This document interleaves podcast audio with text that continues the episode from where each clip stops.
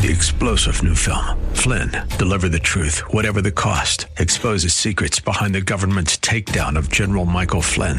Flynn knew what the intel world had been up to. He ordered the first audit of the use of contractors. This set off alarm bells. He told the truth. He was the most dangerous person for Donald Trump to hire. They had to get rid of Flynn. Flynn, Deliver the Truth, Whatever the Cost. Available now. Watch it today. Go to SalemNow.com. SalemNow.com.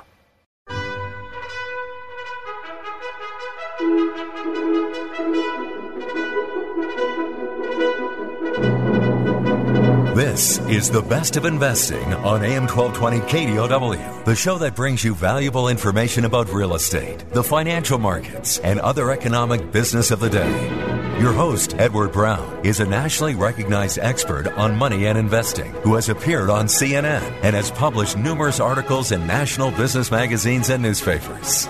Now, your host for the Best of Investing, Edward Brown. Welcome. You're listening to The Best of Investing. I'm your host, Edward Brown, along with my co-hosts, Mark Hopf and Nam Phan of Pacific Private Money. Our phone number is 888-912-1190. Use that number to answer the trivia questions for a 5-pack tanning certificate given away during the show. That certificate's not sponsored by the radio station, but by Tanabella Tanning Salon, with 2 locations in San Francisco and 1 in Marin. Today's trivia theme is entertainment. Mark, you got a lot of good stuff for us. Including entertainment, yeah. So, you know, you guys have been hearing for years that the trend toward home sizes has been moving downward. Remember, there was this trend toward McMansions in the 90s and early 2000s, and it seems like the last 10 years during this particular housing recovery, the trend has been moving towards smaller and more efficient spaces. Well, guess what? Homeowners are now telling their agents, if you can believe a number of articles that where agents are being interviewed about what their clients want, that they hate their homes. And not only that, they want out now. So, you know, basically homeowners have become more intimately aware of the inadequacies of their space. Agents are noticing a dramatic rise in buyer urgency as well, where before they were saying, I'm going to be ready to move up in maybe a year or two, to all of a sudden saying now, what can I buy now? What's available now? And I'm going to throw something in here. I'll bet some of this, if not all of it, has to do with COVID and being, well, of course, trapped with your wife and kids and going, we don't have enough space. Yeah. Well, it's there's a number of interesting quotes here. I need to get out of my space. I'm going insane. Essentially, real estate agents are saying that the quarantine has convinced homeowners that they need more rooms, a backyard, plenty of kitchen space, and they want it sooner rather than later.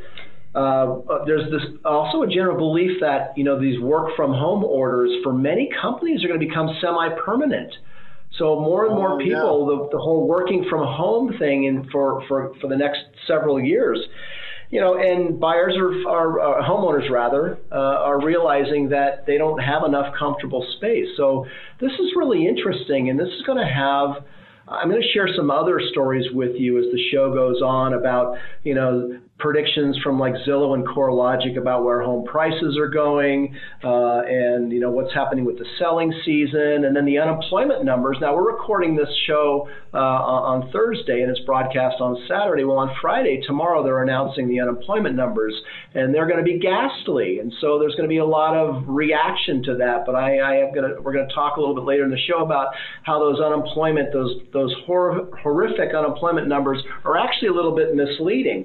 And then you got this whole dynamic now of, you got California with low inventory. We haven't been building new homes. We have a bigger population today than we did 10 years ago. And now we've got this pandemic thing where people are stuck at home and they're saying, I don't like my house. I want to move up. I want more space. So all of these are going to be a factor in, I believe, an interesting and probably unexpectedly healthy, if I might predict, housing market in California. And I will admit that anybody who reads what I write and blog, whether it's on LinkedIn or our website or listen to me on this radio show, know that I have a habit of beating the drum as a real estate optimist. And I promise, or I swear, I'm not the National Association of Realtors. I'm not paid by them to go out there and go, rah, rah, real estate, it never goes down. But there's just a lot happening at the same time here that, if you step back and you look at these things, these outliers, like this very issue of how are people feeling about the homes they live in today now that they've had to stay there for the last 3 months, and people are going, I want a home office. I want more space. Yeah. I want a backyard. I want my own Shangri-La, because guess what? This is probably not the last time this is going to happen in our lifetimes. Right? Yeah. And so between the fires and the losing electricity and having to, just the whole having to stay in your home and being comfortable in your home, things like electric power and solar and there's just a lot of things going on that are impacting the way people want to live. And so let me ask you something then. What happens to the houses at the smaller level then? Because the people that you're talking about are going from smaller to bigger. Well, there's always demand for smaller homes, because don't forget entry-level people. Whether you're single and you don't want to pay rent because you happen to believe that owning your own home is better than renting and you're living by yourself, a small home is fine. Or a young couple getting started who don't have a family yet. But it's those with families where I think the togetherness, or people with small yards. Now you hear your neighbor's dog all day long, or the kids playing in the backyard, and maybe it's annoying for you. I mean, who knows? It's just the smaller lots, the close proximity. It's a very interesting dynamic. It's also interesting that when 2008-09 hit, that a lot of the millennials were seeing their parents kind of go through this process of losing their house, and they were not buying. They were strictly renting. Mm-hmm. That seems to kind of turned a little bit, doesn't it? Yeah, but now, there's an article that I'll refer to in another segment where it talks about rental rates going down year over year and how drastic of a drop it is. So a lot of what's going on is acute. And usually these are trends that take years to develop, but it's like overnight. So like, what do home builders do who are building inventory right now that may be too small for people's preferences because of the shelter in place? But we can talk about that. There's a lot to talk about. Yeah, more to come in the next segment. We've got some good stuff to talk about here. Very good. And let's see, next segment, if we can get into that one or the one after, we will talk about the risks of investing in deeds of trust, because that's the main part of your guys' business. And I want to make a mention here also for Mountain Mike's Pizza. They are still delivering during this shelter in place. What better way than to get a beautiful, excellent tasting pizza in San Rafael from Mountain Mike's Pizza. Check them out. All right, we're going to cut to our first commercial break here. We're talking about entertainment. First trivia question. What was Aerosmith's first top 10 song on the Billboard charts? Ooh. Call 888-912-1190. First caller with the correct answer is going to win that tanning certificate. All right, stay with us. You are listening to The Best of Investing, and we are going to be right back. For more information on today's topic, call Edward Brown directly at 888-912-1190.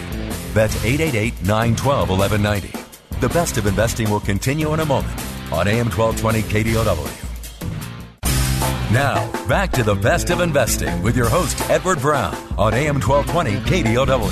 Welcome back to The Best of Investing. Again, I'm Edward Brown, your host, along with Mark Hopf and Nam Phan of Pacific Private Money. First trivia question. What was Aerosmith's first top 10 song on the Billboard charts? Was it Walk This Way? Nah, Dream On. Dream On! There we go. Okay. Hey, that was good. So, Mark, go ahead and share with us some other stuff. Continue on. So the next article I want to talk about is, Zillow, they employ a lot of economists, and many of those economists are pretty avid posters on the media. And so one of the blog posts that caught my eye had to do with the traditional spring selling season, which we're right in the middle of right now, which because thanks to the virus, People aren't putting their, not as many people are putting their home on the market. There's not as many transactions. You know, you're obviously seeing headlines about this huge dip in sales. I mean, sales are way, way down so far this year as a result. So what does that mean for the selling season? And so Zillow did a survey of more than 100 economists, investment strategists, and real estate experts, asking them how they thought the sales would look over the next 12 months. And I thought it was pretty interesting. There was the school of thought that said, well, the spring selling season is going to be pushed into the fall. But only about 10% of those surveyed thought that was true. And I know that some of the problems about selling your home in the fall is that if you have children and they're going to school, you want to get that all taken care of before the summer. So only 10% of people thought that was true. Well, what about kids going to, what about the shelter in place? Hopefully the kids will still be at home. Well, that's right. So yeah, you're right. We still may have a couple more months of this. So pushing the selling season in the fall, yeah, maybe. There will be transactions in the fall, but and again, I'm talking about those who were surveyed. 22% of those surveyed thought that they would expect a doubling up of next season. And that's pretty interesting. Yeah, and again, if there is a pent up demand that comes out in next year, say February, March, you could be looking at, upward pricing pressure again on especially in California, maybe not in other parts of the country. 55% now said the shopping season will be spread out over several years. So a little bit more than half thought that, this whole demand would be pushed forward. And 13% said, what? Yesterday, I actually talked to a real estate agent who said that I don't want to say it's a frenzy, but there's still some overbidding on houses, and he sold 6 houses last month. Wow. Where in here in Marin? Yeah, in Marin and the East Bay. That's interesting. Okay. Yeah. So anyway, the predictions on how the housing sales cycle will look over the next year, the Zillow economist is saying that this prediction is in line with how the experts expect the U.S. economy to recover overall. 40% think it's going to be a U-shaped recovery, and 33% think it's going to be a bumpy multi-year return to a growth trend. So very interesting. And again, a lot of these articles that we talk about are nationwide in scope, but here in the Bay Area, here in California, where we live and where we invest and where we place investor capital at Pacific Private Money, we're mostly concerned about what's happening in basically the fifth largest country on the planet, which is California, if it were a country. And so it sort of is. It's going to be interesting. I think the metrics and dynamics for housing and real estate valuations and those who invest in real estate secured mortgage-backed products, like those who invest with Pacific Private Money. I think there's just a lot to be optimistic about, regardless of the headlines. And we're going to see the headlines. Headlines are going to come out. Housing prices fall. Right. Those headlines. Sales down 20% year over year. In fact, both CoreLogic and Zillow, in separate articles this week, said they expect home prices in the next 12 months to decline. Yeah, but that's nationwide, and that's all over the U.S. I don't know that I believe that's going to happen very much in California. Although certain parts of California, which include the city of San Francisco and Silicon Valley, it wouldn't surprise me if there was a 5% drop in prices year over year, because those price per square foot in those markets are, in my opinion, much higher than, unreasonably higher than many other neighborhoods and MSAs in California. So again, very, very interesting. Very interesting dynamics at play here. Yeah, and if I can add to that too, kind of tying into the first segment is, as people want larger spaces, I could see why or how they may choose to exit San Francisco, especially if they're able to work remotely. But the question is, if I'm like, for instance, Twitter came out and they said all their employees can work remotely indefinitely. Mm-hmm. But if I'm an employee at Twitter, do I move? I may go, okay, great. I want a bigger place too, and I can get more for my money elsewhere. But do I move to, you know, Sonoma County, or do I move out of state? My guess is that I would move to Sonoma County, because how long am I going to stay with Twitter? Yeah. If my job is tech related, I probably want to stay too close to the epicenter of it. So I don't think there's going to be a block or a mass migration out of state, but I think people will move into the burbs. Oh, absolutely. Like North Marin. And so you may see home prices go up because people with higher incomes are now moving into Sonoma County or Marin. And you may see some price drops in places like San Francisco or the Silicon Valley. Well, you're seeing the rent. So it made headlines that rents are down 10% in both Silicon Valley and San Francisco, which interestingly enough are where you have the highest prices per square foot on the resale side this past, well, several years.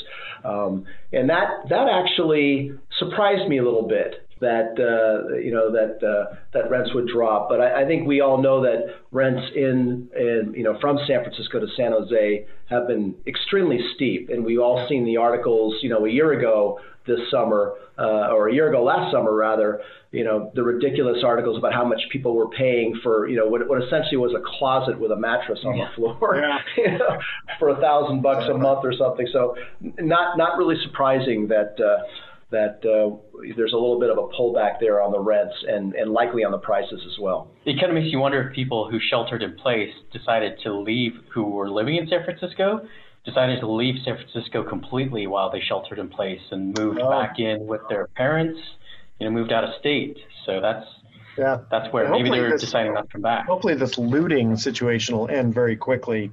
I guess once they clear out stores, there's nothing else to steal. So hopefully that'll those opportunistic people will stop. Okay, guys, going on to our second trivia question here, talking entertainment. What was the name of the high school in the movie Grease? What was the name of the high school? All right, call 888-912-1190. Remember, that was with Olivia Newton-John and John Travolta, right? Oh, yeah. All right. I had the soundtrack. Oh, yeah, I know. It's good. It's good music. I like it, actually.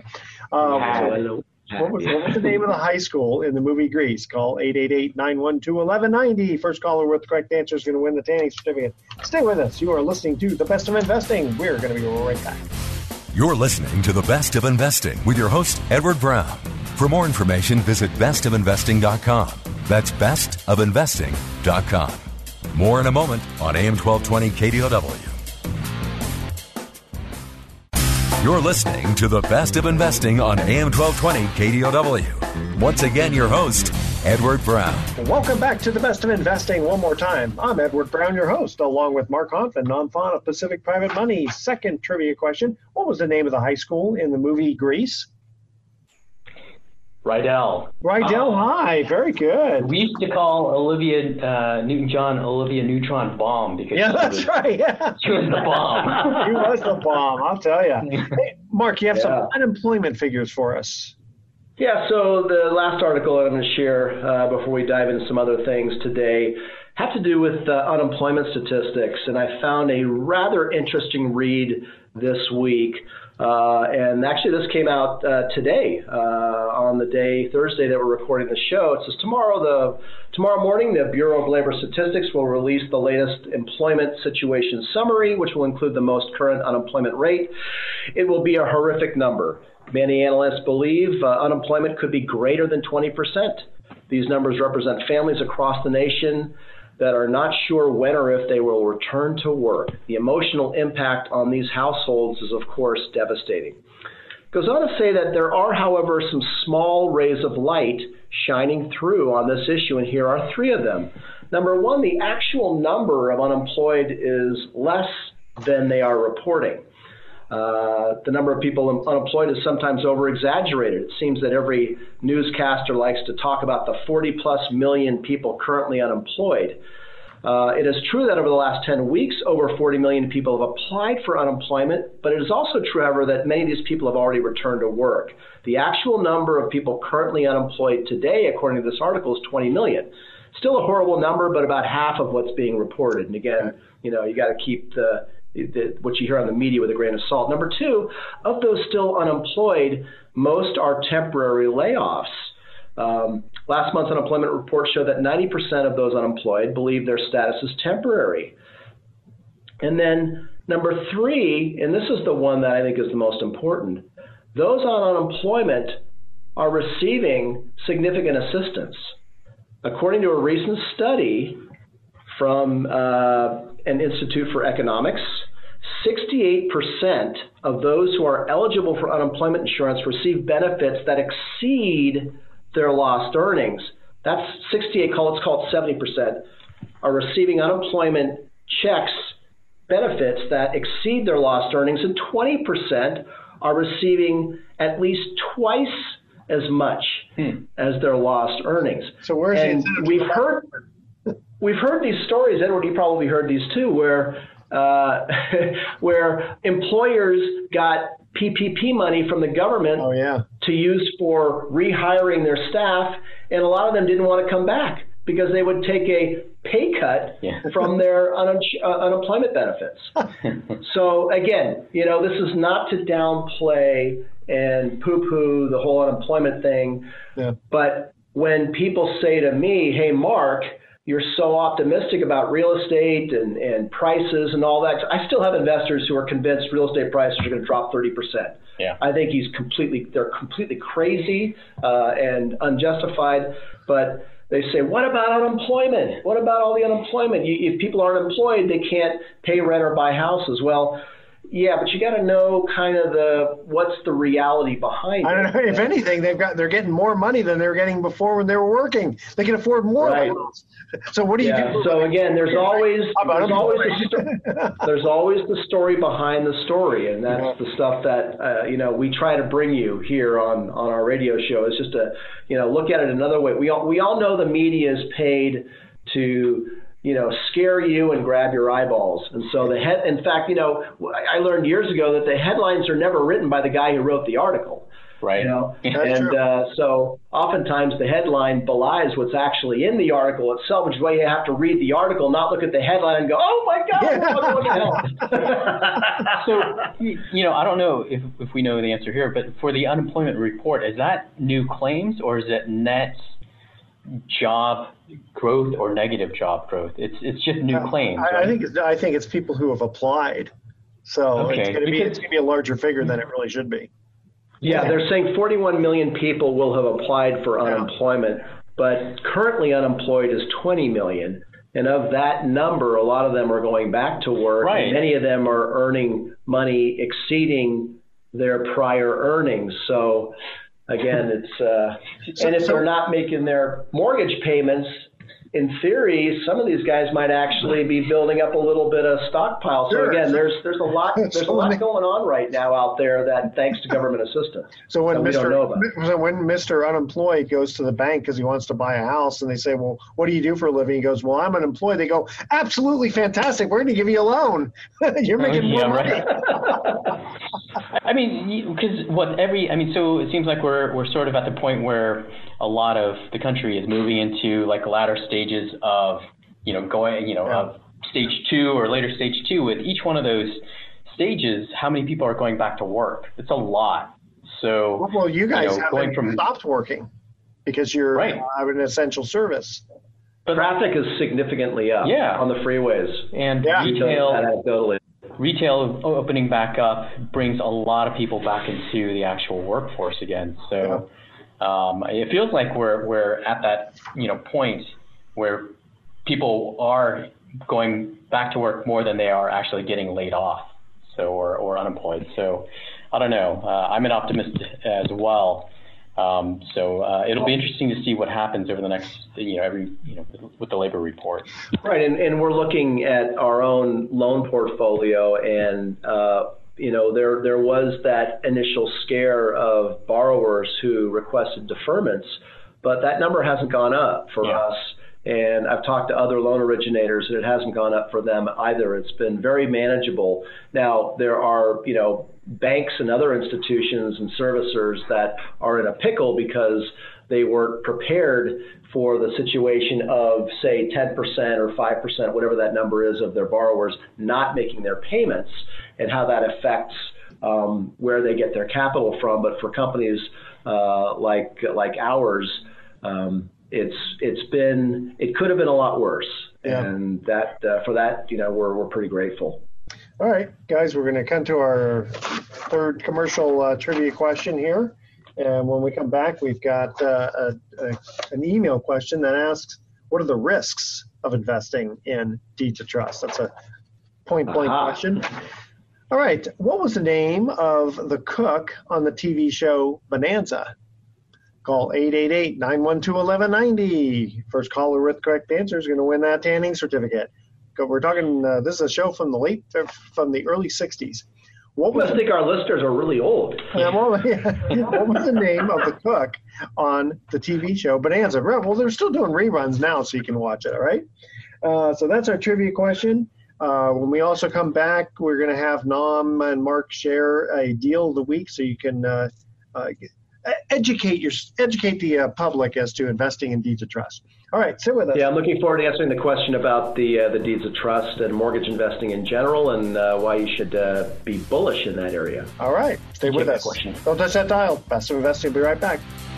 For more information on today's topic, call Edward Brown directly at 888-912-1190. That's 888-912-1190. The Best of Investing will continue in a moment on AM 1220 KDOW. Now, back to the Best of Investing with your host, Edward Brown, on AM 1220 KDOW. All righty. Welcome back to the Best of Investing. Edward Brown here, along with Mark Hopf and Nam Phan. Hey, by the way, you know what? We haven't said this for a while. People ask, well, what's your show about? Oh, it's like a bunch of guys sitting around a bar having drinks, without the drinks, talking business, mostly real estate, and the audience listening in. So that's kind of the format here. All right, here was our third trivia question. What was the name of the cook on the TV show Bonanza? Cookie? No, Hop Sing. That's right. Okay. What's the origin of that name? Anyway. It was from China. Okay. So, guys, a question comes in from a listener and says, what are the risks of investing in deeds of trust? So I'm going to expand on the answer to that question. So, interestingly enough, you know, we're in a business at Pacific Private Money where we make loans to people who are buying real estate, who own real estate, looking to pull cash out. We're one of those companies that you go to when bank financing is not an option. We're usually Plan B, although oftentimes we're Plan A for people who just know they can't get bank financing because they have to close quickly, or they don't have, they're self-employed and they have trouble proving their income. But the kind of loans we make and the kind of loans that most private money or hard money loan originators in California that we know of make are not hard money loans from, say, 20 or 25 years ago that people oftentimes remember. You know, the lender of last resort, the guy that you pay, you know, 12% interest and 10 points, you know, for a $100,000 loan secured in junior position on your home.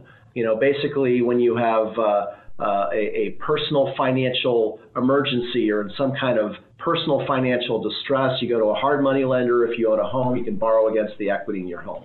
That was very, very traditional hard money, and a lot of the hard money loans made in the 90s and early 2000s were, you know, they were either development type of loans and speculative type of loans, or they were junior liens on people's homes because, you know, they had a financial situation that they needed to take care of, divorce, lawsuits, who knows what. You know, fast forward to today, and, you know, the term hard money lending isn't even really used anymore. It's private money financing, it's alternative financing, and it's really the third leg in a trio of borrowing options for people who are buying real estate, doing refinancing on real estate. And, you know, the first leg is bank financing. The second leg is your non-agency or non-QM financing. That's a little bit more expensive than bank financing. And then there's your private or alternative financing, you know, it used to be called hard money. And that's where you pay anywhere from 8 to 10% for the money. But we're generally not making, you know, junior liens on people's homes unless they're using it to remodel their home to sell. I mean, we're not that lender of last resort serving that distressed borrower. It's really a strategic need that we're filling. It's a need for speed. It's a need for certainty when you're self-employed, the bank's saying, looks like you don't make any money according to your tax returns. So it's all of those reasons that all of a sudden we're a solid plan B or plan C for a lot of folks who are investing in real estate or own real estate, and they're looking for options. So with that backdrop, we make loans that to people that really need to have some kind of solid exit strategy. We don't make loans to people who are just going to keep that loan forever and ever and you know, struggle to figure out now how am I going to pay that back. We make loans to people who are going to do one of two things. They're either with certainty going to sell their home, and we're lending them to them on the promise that they're going to sell their home to pay us back, or we're helping them buy a home and we've already ascertained that they're bank financeable. So short-term loans, we have a high degree of certainty we're going to get the money back. So, and we charge anywhere from 8 to 10%. And our investors who provide the money for those loans are getting returns usually about 1% below the note rate that we charge. And so when someone asks, you know, what's the risk of investing in a deed of trust? Well, the risk is that, you know, do you believe, you know, how likely is it that the real estate values will go down so far that your 70% or 65% or 60% loan to value, loan to today's value mortgage is going to be underwater? And yeah, it happened in 2008 and 9, but is that likely to happen now?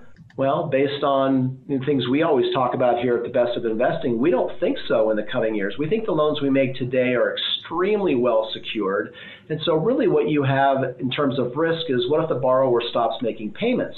Well, that does happen. We have people, you know, of the 300 loans we're servicing here at Pacific Private Money, we've got, you know, probably 20 or 30 people that are 1 or 2 months behind. It kind of goes with the territory. Sometimes they, you know, they don't pay for a few months and they play catch up.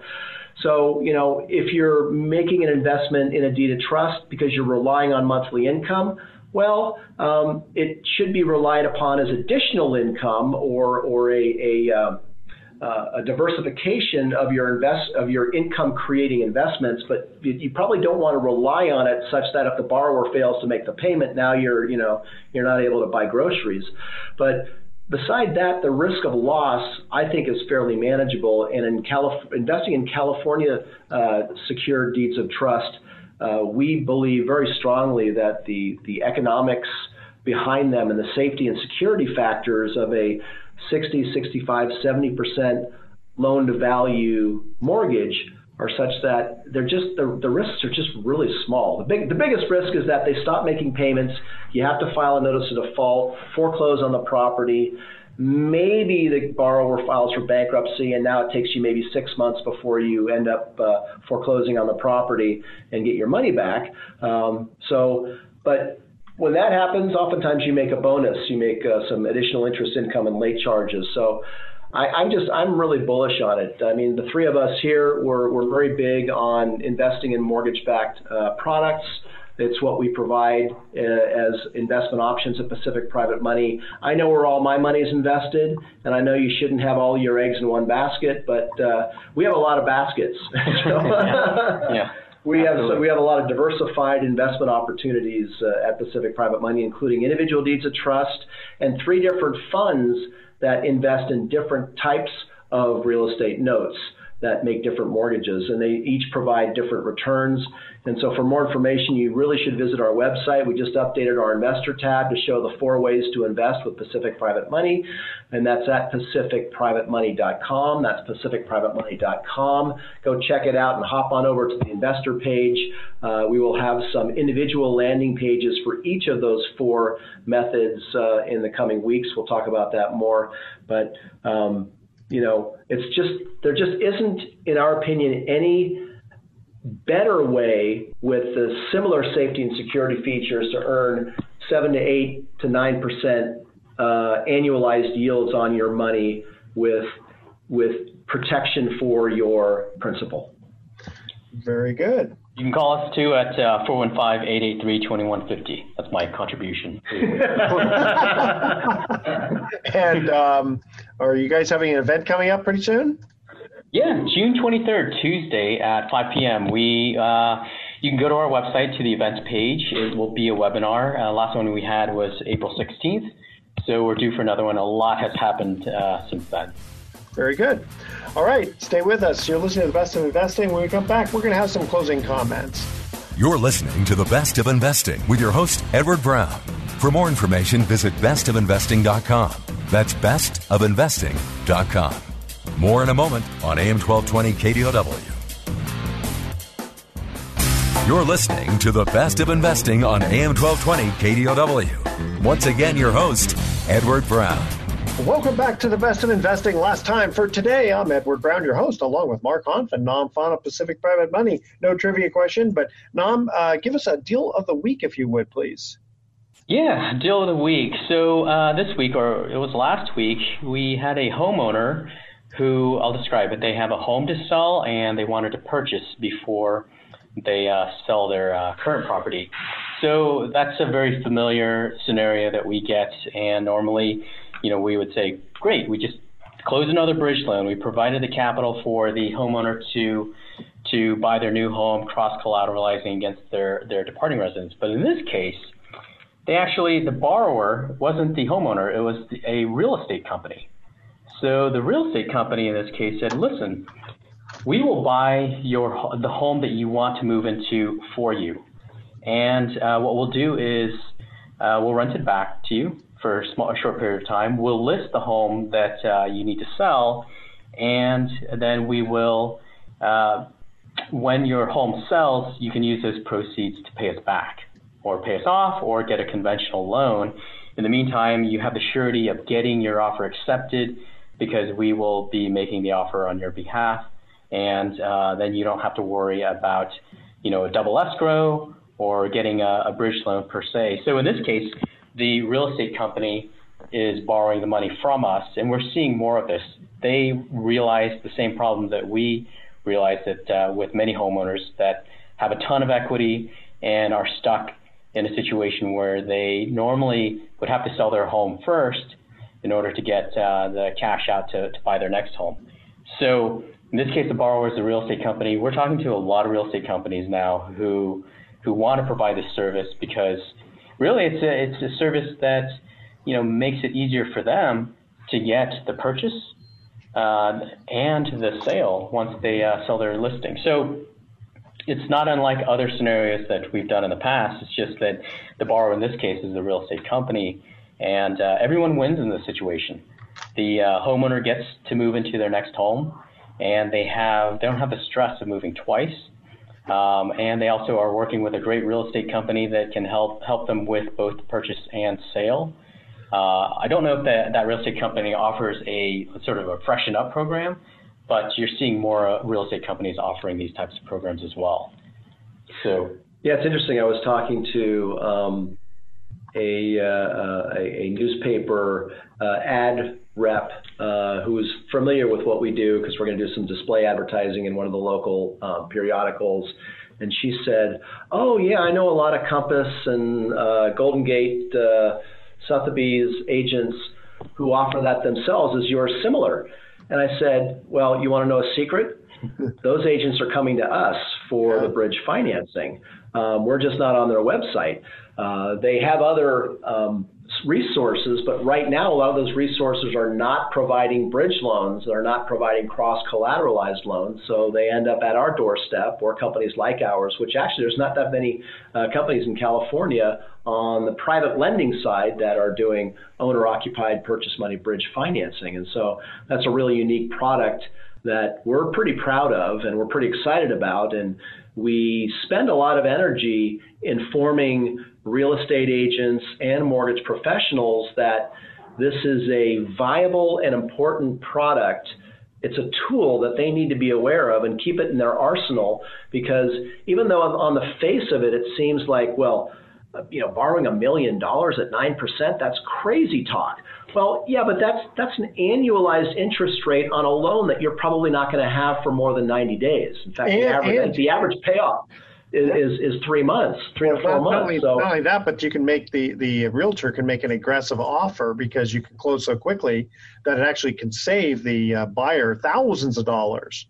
Which it well, we do say that, you know, we can't promise it, but using our bridge loan as opposed to selling first and moving twice can oftentimes pay for itself, allowing you to move out, freshen up, stage your home, sell it for a higher price than you would have had you tried to sell it while you were still living there. So again, for more information, give us a call. We're experts on this type of stuff. Go to PacificPrivateMoney.com. Very good. All right, guys, thoughts for the day. Winners don't wait for chances. They take them. And losers quit when they're tired. Winners quit when they're done. And since we're done, I guess we're winners. All right, tune in next week. We're going to be giving away more free prizes for answering trivia questions. Thanks for listening. On behalf of our team, I'm Edward Brown. We're wishing you the best of investing. So long. You've been listening to The Best of Investing with Edward Brown. For more information on this program, call 888-912-1190. That's 888-912-1190. Or visit bestofinvesting.com. And join us again next week for The Best of Investing on the Bay Area's business leader, AM 1220 KDOW. This radio broadcast is in no way an offer to sell securities except where applicable in states where we are registered or where an exemption or exclusion from such registration exists. Information discussed during this broadcast, whether stock quotes, charts, articles, or any other statement or statements regarding market or other financial information, is obtained from sources which we believe are reliable, but we do not warrant or guarantee the timeliness or accuracy of this information. Nothing in this broadcast should be interpreted to state or imply that past results are an indication of future performance. There are no warranties expressed or implied as to accuracy, completeness, or results obtained from this broadcast.